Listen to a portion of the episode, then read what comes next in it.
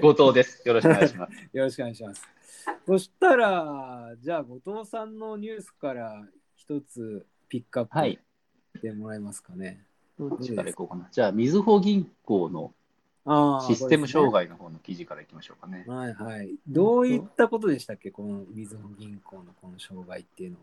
えっ、と、12月30日に、うんあのまたあのみずほ銀行がシステム障害を起こしたでみたいなあのニュースがありましたと。うんで、まあ、具体的に言うと、えーなんかシステムの設定ミス、まあ、それを人為的なミスだというふうに、えー、と記事では書いてあるんですけど、それによってなんか1時間ぐらいあの ATM とか、うんあのウェブバンクが使えなくなりましたと。はいはい。で、まあ、影響が起きた取引件数がなんか2700件影響が出ましたと。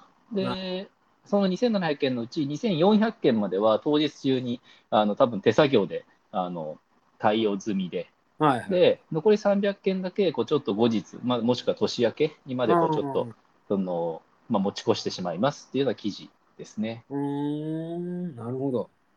で、あのまあ、みずほ銀行のシステム障害自体は、あのにうんえー、と去年1年であの8件ぐらい起きてますっていうことも、まあうんうん補足で書いてあるっていうのなるほどね。はいねはいはい。で、まあ、これピックアップした、まあ、理由の一つとしては、うん。あのまあ、この実際にこの不不具合にああっちゃった人は、はあのまあ、本当に、まあ、ご愁傷様というか、あのた 年末の大変な時にあの振り込みできなくて、本当、い。あの大変でしたねって思う一方ですね、まあ、本当、なんか2700件しかまあなかったんだなっていうところと。で、まあ、だから意外と少ないんだなっていうのと、うんそのうち、なんかそのに2400件、だから9分の8は、うん。あのその、まあ、同日にちゃんと手作業で復旧できるんだ、復旧というか、また手対応できるんだなっていうところにも驚いたのと、あのまあ、システムシステム障害、システム障害ってまあ1年間ずっと言われ続けてきてえーますが、だから、えーとそのまあ、必要以上になんかその、みずほ銀行も最悪みたいな、なんかそういう風風潮が出過ぎてる気もして、なんかその、うん。まあ、こういうこう障システム障害とかに対して、うん。あのまあ、なんかまだまだこう国民的というか、あのうん。まあ、世論的にはすごく厳しいんだなっていうのをあまあ、感じてるっていう感じですね。なるほどね。もうなんか、あれですよね。その電車のそのダイヤが乱れるとか、そういうところに近いものかもしれないですね。そうなんですよ。うん、で、あそのまあ、今、電車のダイヤって話が出たんですけど、うん電電車のダイヤって話だと、まあ、僕、地元が関西であの年末年始帰ってたんですね。で、向こうって、あのーもう、もう多分10年ぐらい前だと思うんですけど、うん。あのまあ、JR が脱線して、なんかこう、うんマンションかなんかに突っ込んで、結構構大大事故みたいなのが起きたうんうんで、それ以降、関西ってめちゃくちゃ遅延するんですよ。へえ。なるほど。で、そう、だ大体常に遅延してて、うん。で、あの、その、電車の時刻表、あの電光掲示板にも、大体いつ行って、いつホームに行っても遅れ7分とか、へえ。遅れ4分とか、大体常に出てるんですよね。へえ。で、あの大事故も、その原因の理由として、まあ、そのダイヤを守らなきゃいけないっていうの、プラス、うんその運転手の過労っていうので、引き起こした事故だっていうので、まあ、うん関西ではその、まあ、あんだけの事故を起こすぐらいだったら、もう遅れてもしょうがないじゃんみたいな、うんなんか多分風潮になって、それ以降、ずっと遅れ、デフォルトみたいな。うん。で、まあ、僕もその年末、あの電車乗ろうとしたら、ちょうどなんか、僕が改札を抜けたときに、うん。あの、すごい勢いで車椅子を あの走らせていく駅員さんがいて、うん。で、なんか結局その僕が乗ろうとした駅で、うん。なんか急病人が発生して、で、電車、もう上りも下りも止めますみたいな。へえ。で、結論としてはまあ20分、25分ぐらい、えっとそれで遅れたんですけど、うん。だからなんかすホームで倒れてるっていうだけで、うんあのなんかもうそうそういった対応をするぐらい、なんか関西では結構しセンシティブになってるんですよね。うーん。なるほど。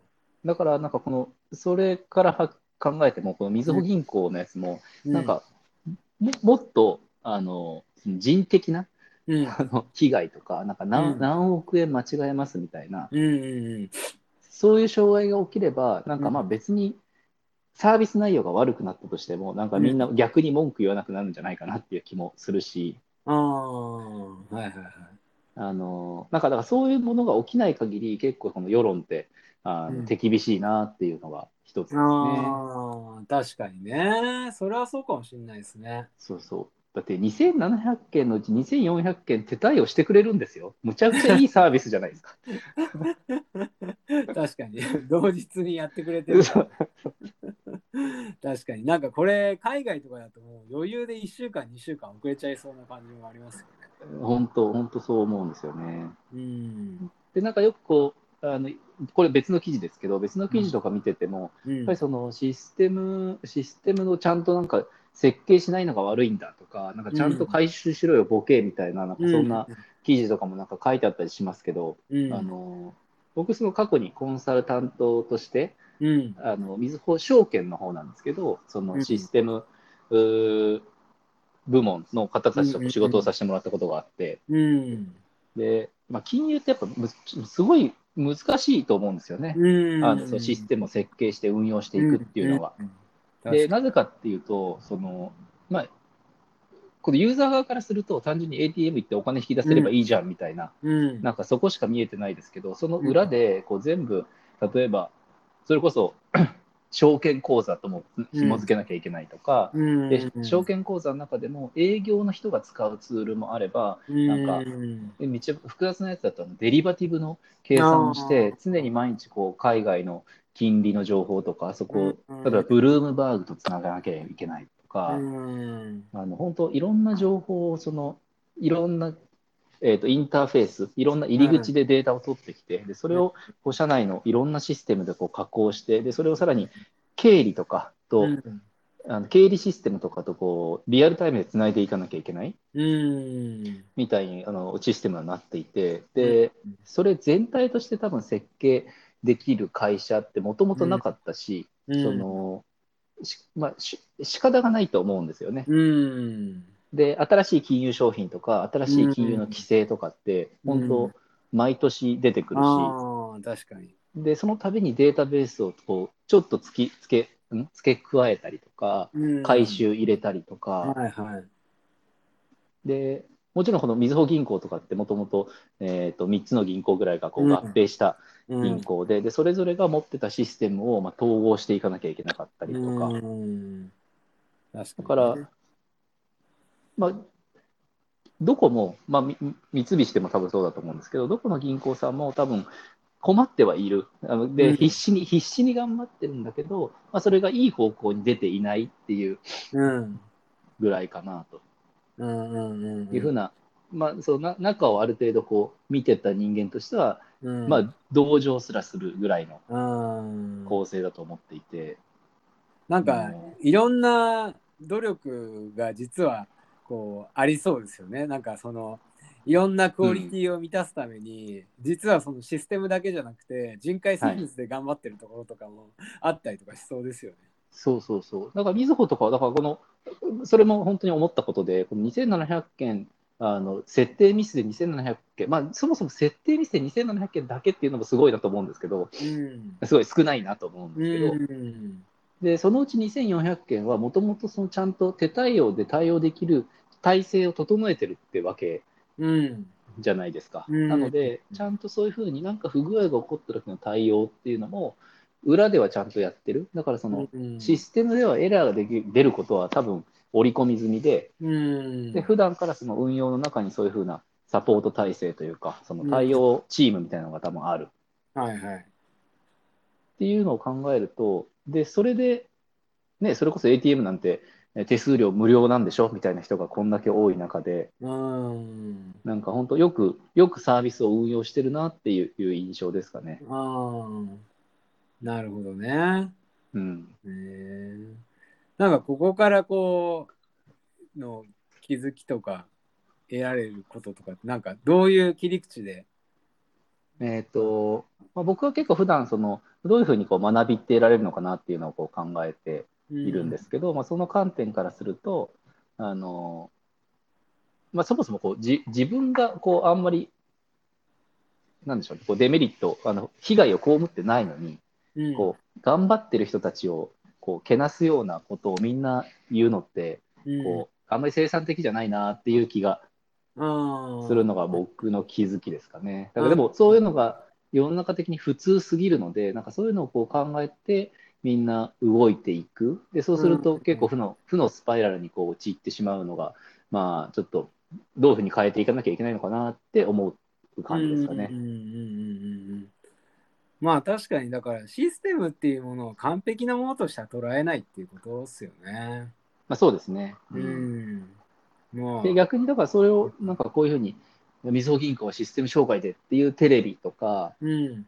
こうメディア、そのこういう記事もそうですけど、あのそれをこう煽るような、うんみずほぎみずほ銀行終わったみたいな、そういうことを言うような風潮がなんか変わっていかないものかなと思いますね。うん。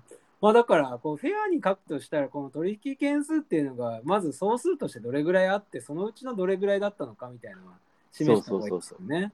そう思います。だからその、うん8ヶ月の、あまあ、はその 8, 8件か、そのうん去年起きた8件みたいなのをそういうふうにこう比較するとか、うん。で実際がそれはね、なんかコンマ、コンマ3%ぐらいなのかもしれないし、うん。そうですね。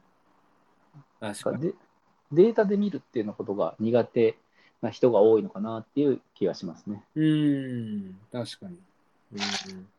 うん、そういう意味では、あのー自分たちもそういうところというか、うん、全体に対してこの今の状況はどうなのかっていうのを把握しておく必要があるってことですよね。そう思います。うん、もうそれによってなんか捉え方が変わってくるっていうこともあるんで、まあ、うんいろんな判断も変わってきますしね。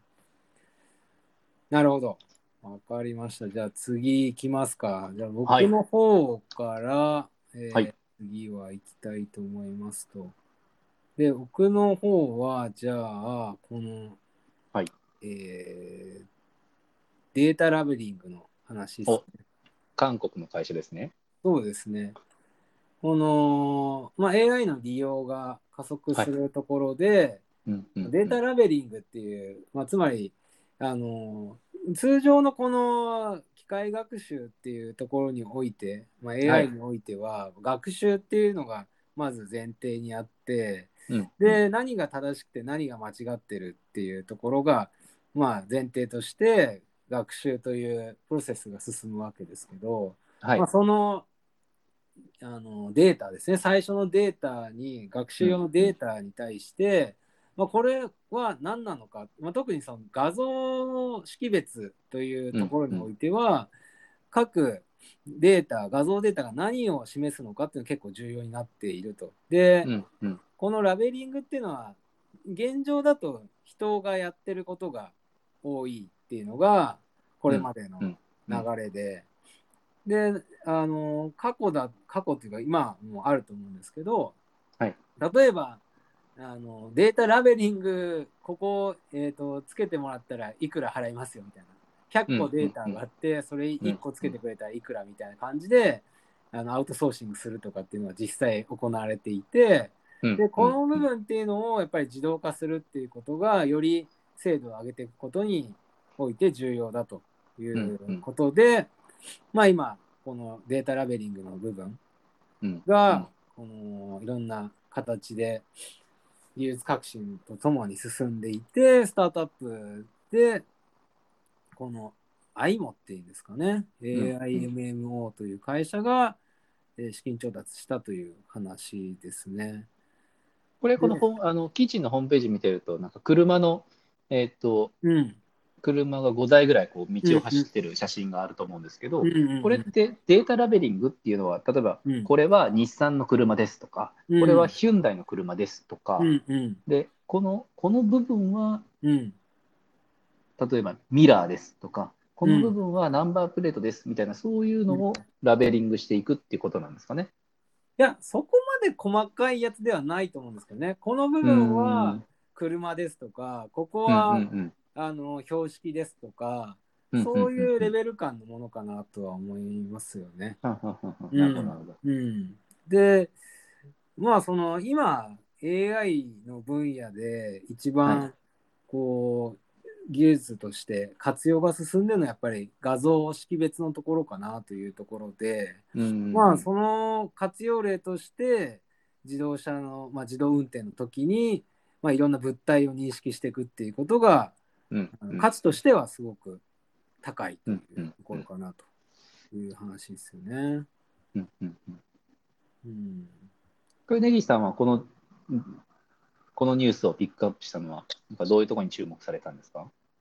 これはまあその機械学習っていうのがこううん。一般的になっていて、でこうまあまあこのあのー何年かというかもうこの5年ぐらいはそうだと思うんですけどこの機械学習自体の自動化、うん。機械学習っていうのがそもそもいろんなものを自動化するっていうことで、えー進んで発展してるとは思うんですけど、はい。機械学習自体をさらに便利に使えるようにしていくっていう流れが、まあ、どんどん加速していて、その中で、まあ、データラベリングだったりとか、あとはあのそもそも例えばデータラベリング以外もノイズの除去とか、うんそういったところ、あのまあ、そもそも機械学習をするために実は人手が結構かかってたっていうところがあって、うんまあ、そこに対しての自動化がどんどん進んで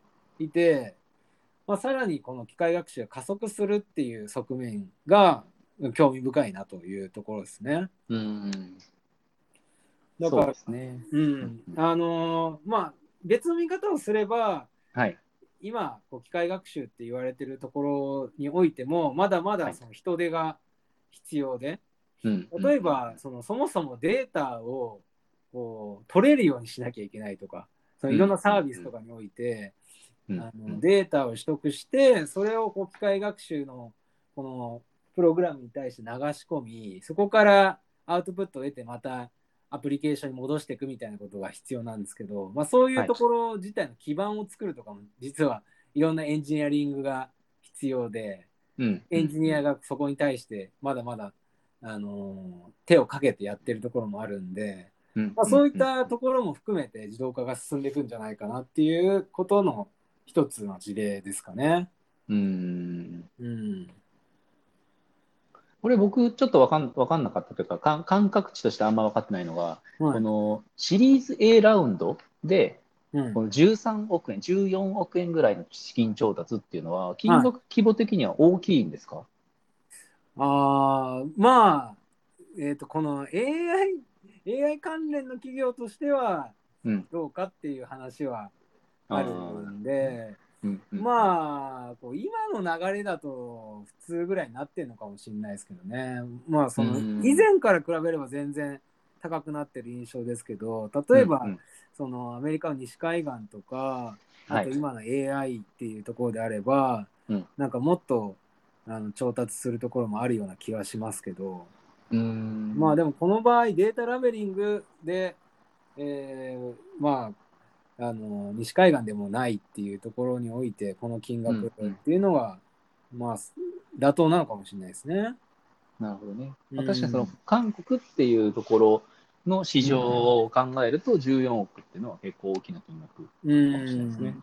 うん、まあおそらくねこの記事にも書いてあるような感じではい。世界進出、結局韓国市場でいうとまだまだっていうところもあると思うんでうんもちろんヒュンダイとかそういうところは考えつつもやっぱりグローバルでいろんな企業に提供していくんだろうなっていう気はしますよね。うんうんうんうんなんか、だからこう、今、ね、その、まさに機械学習っていうところ、AI っていうところがすごく注目されていて、はい。でそのプロセス自体が今、さらにあの効率的なものになっていってるんで、うんうんうん。まあ、また5年後、10年後、全然違う使い勝手のこの機械学習開発っていう環境が現れるんだろうなっていう気はしますね。うんうんうんうん。なんかそもそも僕自身がその機械学習とか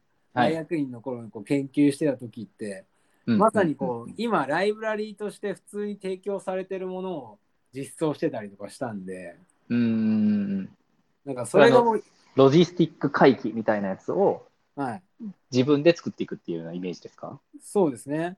例えばそういうものだったりとか、まあ当時だとサポートベクターマシンっていうはい SVM っていうのが割と流行りで、はい。でそういうものを組んだりとかいろんなアルゴリズムが論文に書かれていて、はい。で。それを実装していくみたいなのがあの一つうんうんうんうん。大学院生がやってるようなことだったんですけど、はい。まあ、それってもう今やライブラリで用意されて確かに確かに。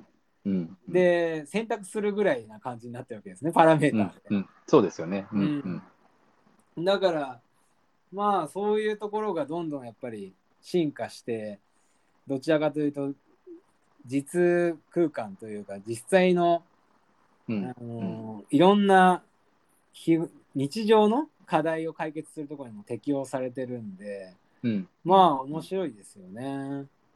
そうですね。確かに。うんうん、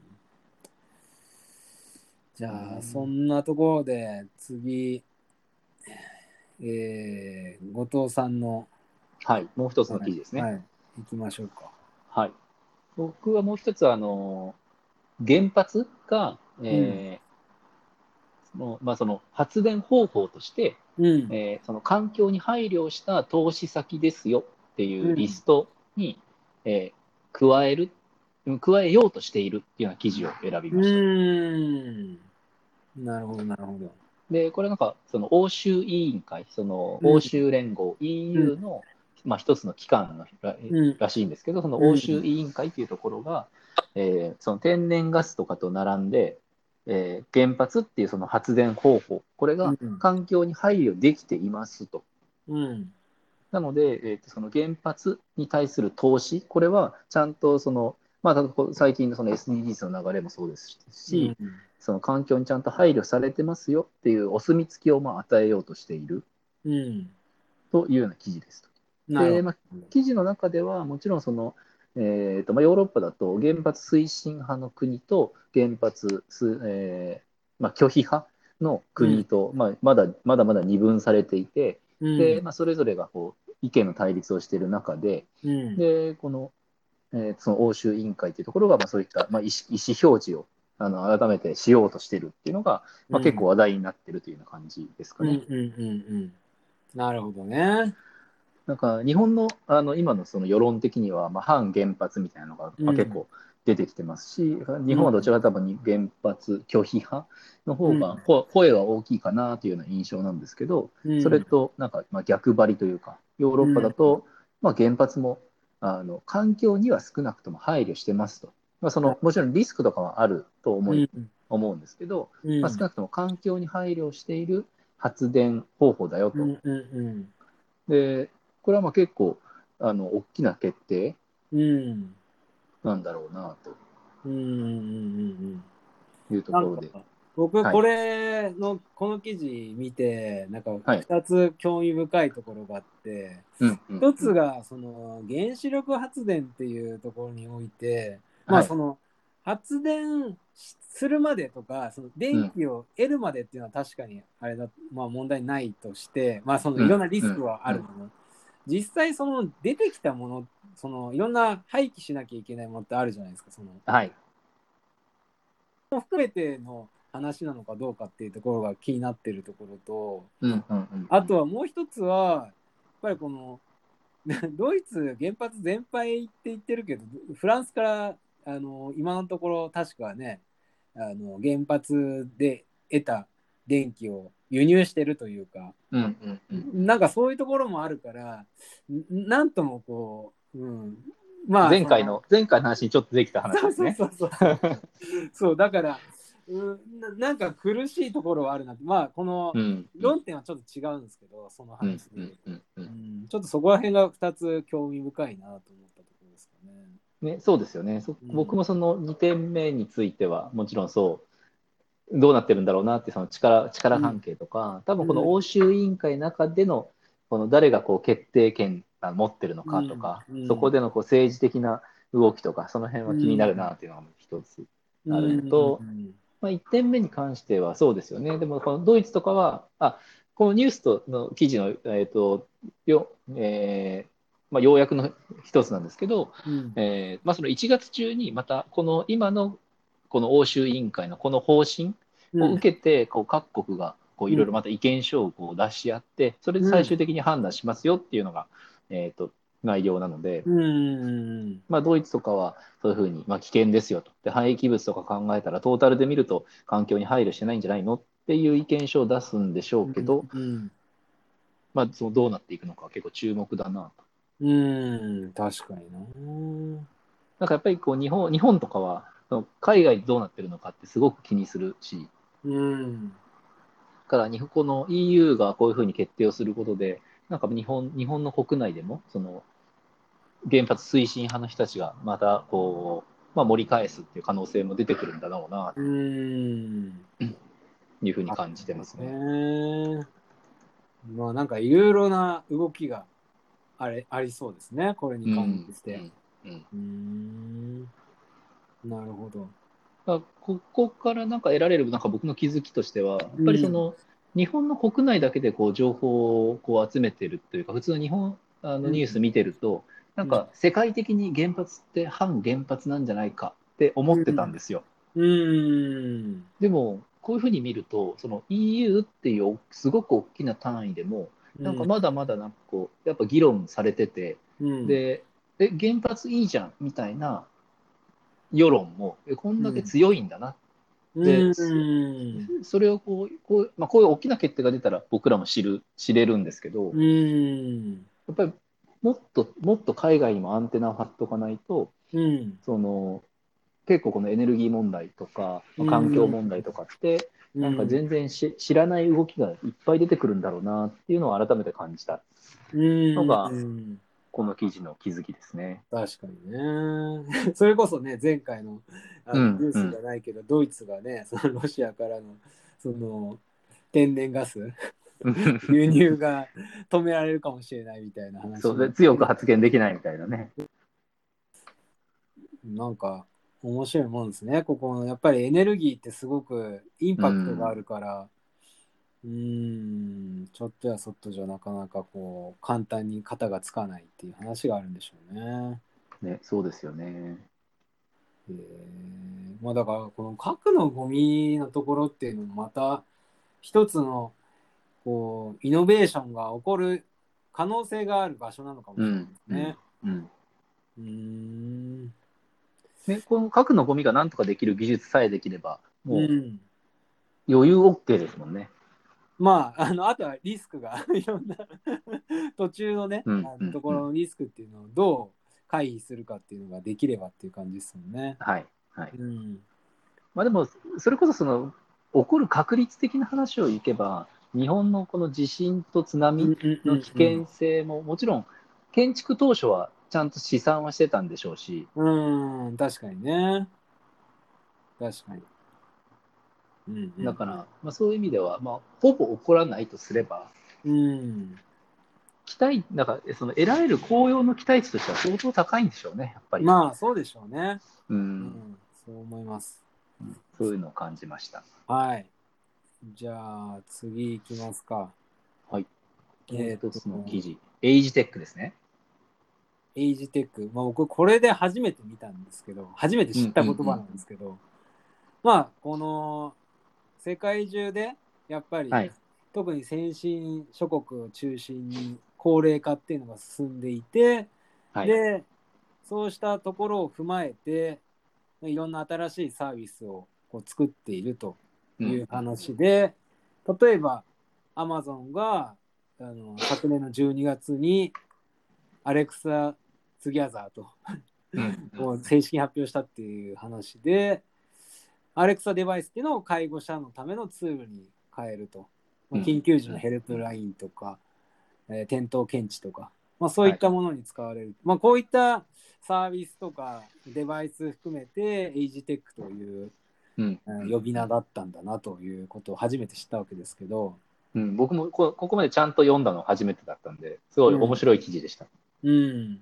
あのーまあ先にまず僕のこの気づきというか、はい。これからこう思ったことっていうのはやっぱり、まあ、あのエイジテックという名前をつけるとまた発想が広がってくるなうんうんとか、うんうん見方がこうこうなんていい意味で定まるっていうのはですね。うん思いますね。なんかこれまでもこうバラバラとあったと思うんですよ。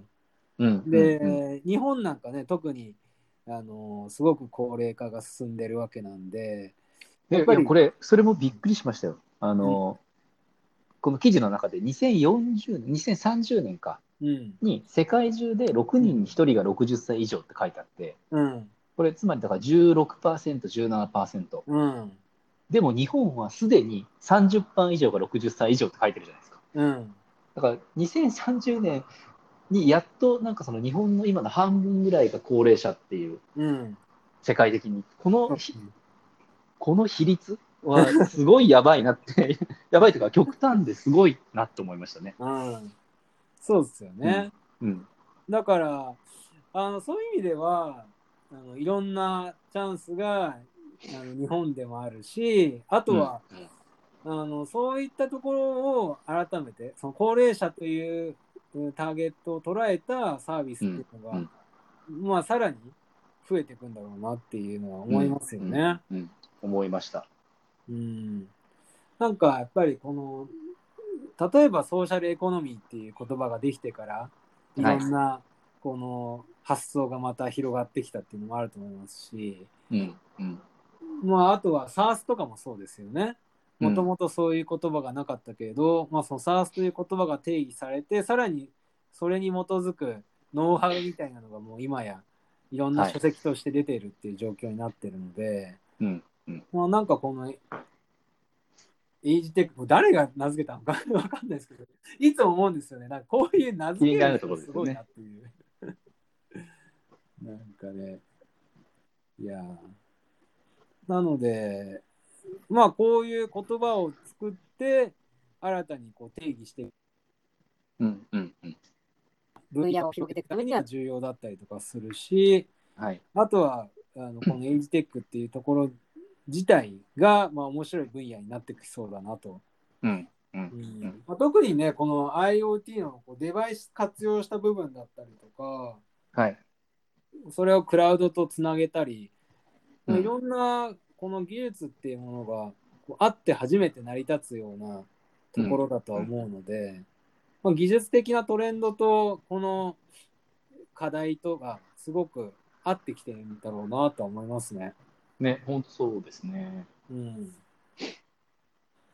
その言葉を作るっていうところなんですけど、ちょっと年末年始い一つ本を読んでて、はいはい。あの SF 思考っていう本を読んだったんですね。ああ、はいはい。名前は聞いたことあります。どうでした？えーまあ、まさになんかその今みたいな話をしてて、うん。そのまあ、その SF 思考ってすものすごくかんあの大雑把に言うと、それこそ Google とか、なんかそのうん。いろんなこの世界の名だたる企業のいろんなサービスは SF 思考によって生まれてる。要は SF 好きのオタクが、あのとんでも未来をまず考えて、あでそのとんでも未来をどうやったら実現するんだっていうのをこう考えていくことで、こう今のこういろんなサービスがまあ生まれていると。まあ、だからテスラみたいなのはそう結構分かりやすい例かもしれないし、ああ、確かにね。まあ、そうだえでそのどうやったらじゃあその SF 思考っていうのができるんでしょうっていうまあ本なんですね。あーでまず入り口入り口はその、まあ、未来のあのそのなんか一つのそのとんでもキーワードみたいなのを考え出すことが彼なんですと。ああ、なるほど。なので、えーとまあ、その本の中でひ一つ最初の本に出てた、えー、と例は共感肩こりっていうなんか何でもいいんです。なんかそういうなんかこう、お？みたいな、そういう言葉をまず生み出すところからはスタートするんです。で共感って、共感肩こりっていうのは、うんなんかその、本の中では、えーとまあ、とあるあの企業でやった研修で出てきた言葉らしいんですね。うん。で、共感肩こりっていうのは、その例えば部長の、えー、と肩こりを共感するデバイスが、まあ、を自分に装着すると、その管理職の大変さみたいなのを実感できるようなデバイスなのかもしれない みたいな、そういうふうに発想をこう膨らましていくらしいす。ごいな。なるほど。そう、なんか今みたい、そのさっきの話みたいに、うんそのエイジテックっていう言葉うん。もな、まあ、それになんかちょっと近いところを感じて、だからそういうふうにこう、ちょっとみ未来で、うん。こんなものが実現されてるかもしれないみたいなのはその、うん。まあ、ありえなさそうな言葉の組み合わせとかから、あのまあ、生まれてくるうんっていうのを、まあ、最近読んだところだったので、なるほどね。新しい言葉からなんか新しいサービスが生まれていく、それがこう具体的にイメージされていくっていうのが、こうちょっとうん。今スッと入ってきた感じがしまうした。ん。なるほど。なるほどね。うん。確かに。これも面白いなへえまあちょっとここもぶこの分野も注目していきたいところですねそうですね。は面白そう。なんかアレクサになんかいろんなこう機能をこうアドオンするようなのを開発する会社とか増えてくるんでしょうね。いまあそうですねなんかアレクサ自身あアレクサ自身というかアレクサもっと広げたいっぽいんですよね、うん そもそも なんかこのすごい基本的なこう天気とかはい。あの音楽とかはい。そういうデフォルトの機能しかほとんど使われてなくて なんかその他あんまり使われてないらしくてなるほど。うんまあ日常にないんでしょうねそもそも、うん。そに。れ以外で使うっていうのが、うんうんう。うんん、だからまあそういう意味では日常的に行われているところを少しサポートやっぱりソリューションとしてはすごく入りやすいと思うので、うんうんうん。いい、あのー事例を作りたいということの一つなんでしょうね。ね、そうかもしれないですうね。ん。まあなんか、Google も同時期にこの、同時期というか2020年こう老人ホームで使うみたいなこともうんうんうん。書いてて、なんか面白いですね、こういうの。ね、うなんかビジんネスチャンスなんでしょうね。うん。まあいろんな音声サービスも出てきてるし、VR とかも出てきてるし、うんうん。なんかそういうところがまた統合的にいろんなソリューションになってきそうですね。ね、本当に。うん。だから一つでも驚驚いたのは、えっ、と、その年末年始実家に帰ってて、はい。で、80歳手前ぐらいのおばあちゃんが、うん。まあ、普通になんか家では YouTube をなんか見ようとうん。こうしてたり、おう。で、けあのスマホでなんか Google で検索をしようとしてたり、ええ。でまあ、分かんないところがあるんで、それたどたどしかったり、いやもっと、うん。もっとこうするんだよみたいなのは、うん。あの教えてあげるんですけど、はいはい。でも少なくともそれにこうチャレンジしようとしてる、なんかあー。80歳のおばあちゃんを目の当たりにして、うん、ああ、なんかやっぱできるんだなと思って、ああ。なるほど、ね。びっくりしたっていうのがあるんでまあ、だからそういうインターフェースを備えてるっていうのもあるかもしれないですよね。うんうんうん。なんかこう説明書読んで、いや、じゃなくて、なんかその直感、はい。な場合でも、割とハードル低く入っていけるっていうのはあるかもしれないですね。ね。なので、ちょっとそこの、そのそれこそ、テック、その老人向けのテックっていうところうん。の、あの、なんか可能性をちょっと感じたっていう事例ですうね。ん、なるほど。面白いですね。うん。えー、じゃあ、そうですかね。そうですね。はい。はい。じゃあ、結構あっという間に時間が。そうですね。はい。じゃあ、またよろしくお願いします。はい。よろしくお願いしはい。ます。ありがとうございました。はい。ありがとうございました。